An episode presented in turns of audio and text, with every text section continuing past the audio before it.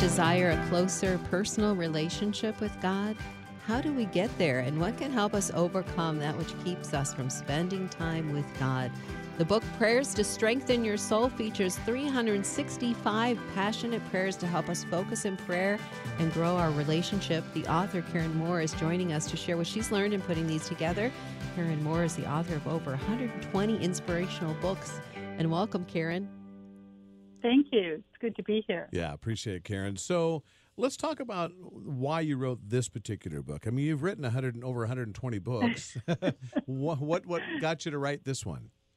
You know, I think I have, as I've gotten older, and, you know, I don't think wiser comes in there, even though we like to think so.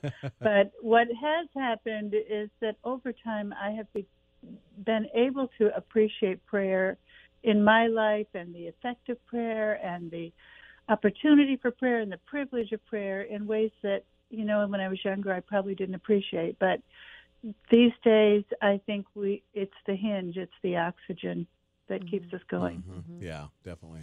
Karen, there are seasons in our life where it's just hard to sit down for five minutes. I mean, we're so busy. I'm thinking of when you're a young mom, or, you know, just have kids in the home, and you might not feel like you have time for prayer. What are some other distractions that really keep us from connecting with God?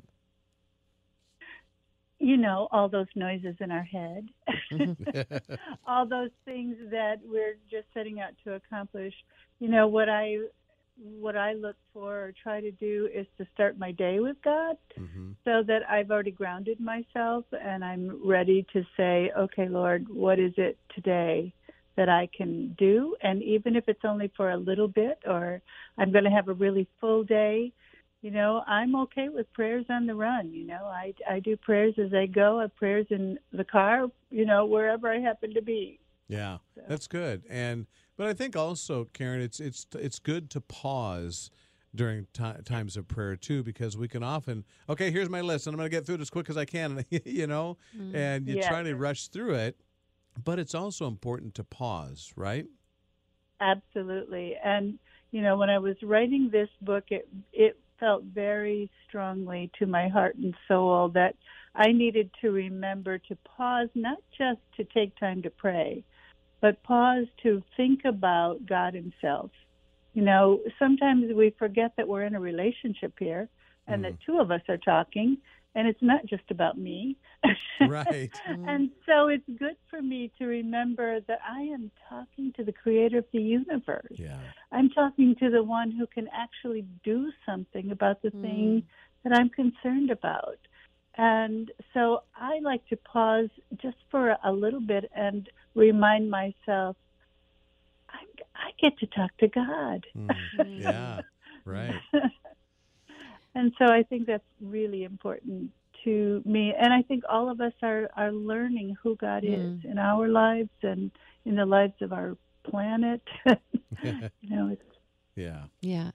So, Karen, what's the role of Scripture in your book and maybe in your prayers, too? Do you use Scripture when you're praying?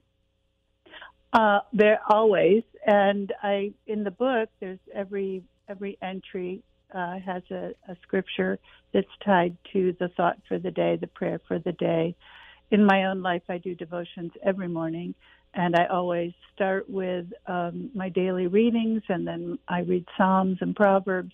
Then I go on and read some, you know, devotionals, because mm. that's part of what I do. Yeah, right.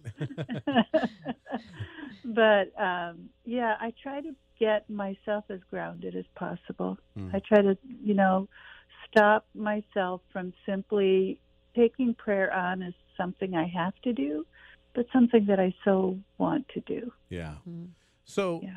Karen, I know your book is really um, got, you know, prayers that are centered on different themes uh, throughout the book. Mm-hmm. Um, talk yeah. about talk about the one where you talk about forgiveness um, in the book. Okay. About the um, theme about, you know, that we encounter difficult relationships. And so what has God shown you, I guess, through uh, your learning about forgiveness? I think what I've learned actually is that it's the best thing I can do when, I, when I'm holding back, not desiring to be forgiving, or when I feel like somebody kind of owes me something. Sure. I think what I've learned is to do my best to surrender that, to to say to God, you have forgiven me, God, so many times for the mistakes I've made. Who am I to sit here and hold on to this one little thing that somebody did, you know? Yeah. And so I am so grateful for the the numerous, I mean, daily forgiveness that God gives to me, that if I can just remember that, even for a moment, I can stop putting, you know, putting whatever the error of the way is and, and come back and, and seek God's forgiveness just for my own heart to become bigger and better to yeah. receive, you know, what he has. Right. Karen, can you give us an example of maybe one of the prayers that you have in some of these three hundred sixty-five daily prayers? Um, maybe we could yes. walk through one of them today and kind of experience well, what they the are. One for, how about the one for today? Okay, let's do it.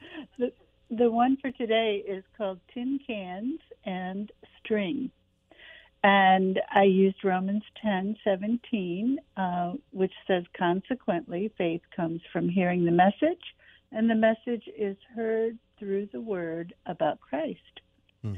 So my idea on this particular piece is, you remember that game we played when we were kids? You know, we had two tin cans, and yeah. we whispered a message through them. And, and the only way you could hear is if you actually held that string really tight. Mm-hmm. And you had to really focus on the one thing you wanted, which was to hear with everything you had. You want, you wanted to hear what was going to happen.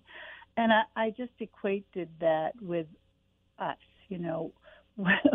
What if we, what if we did that? What if we held on so tightly to listening, to wanting to hear what God had to say, that, you know, we actually came away from our prayer time with something that felt like, wow, I really connected to God today. I mm-hmm. really felt God's presence because I was willing to listen. You know, we're we're so good in prayer at telling God what we need, and we're good at talking to God, but I'm not sure we're always ready, willing, and able to sit quietly, you know, the be still and know. I think we just, you know, because we're, as you said earlier, we're kind of in a hurry, and we just kind of want to move on to the next thing. But there's so much benefit and so much power and possibility in waiting and listening mm-hmm. and hearing what God has to say. Yeah, amen, mm-hmm. amen. So uh, we also, as believers, um, are told in Scripture, as well as have experienced, spiritual warfare in our lives. And you even address that topic in your book a little bit. Can you talk a little bit about that?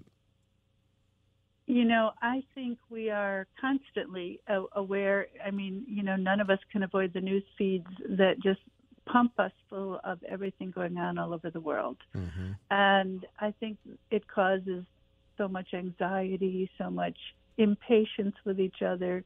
It it it prevents us from seeing who we are as God's children.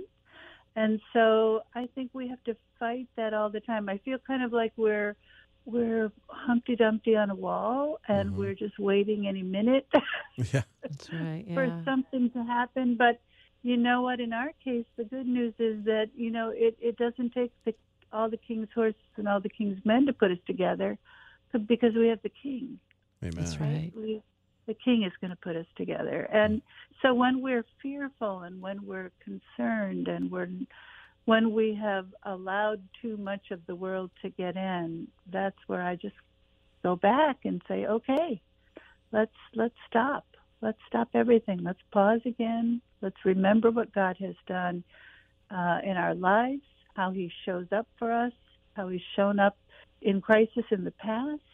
I think sometimes when we're praying, it's difficult to remember that God has helped us before, yeah. and especially when we're in trouble. And so, you know, I think we just have to keep we we have to keep believing, trusting, knowing that God has not changed. He's still there, and he's still waiting and listening and able and ready to help us. Amen. Amen. Yeah, that's right. Well, this is a great book. It's called Prayers to Strengthen Your Soul, Listening to the Still Small Voice of God. And uh, Karen Moore is the author and our guest today. Karen, thank you so much for joining us. We sure appreciate it. Well, I'm delighted to talk with you. Thanks so much.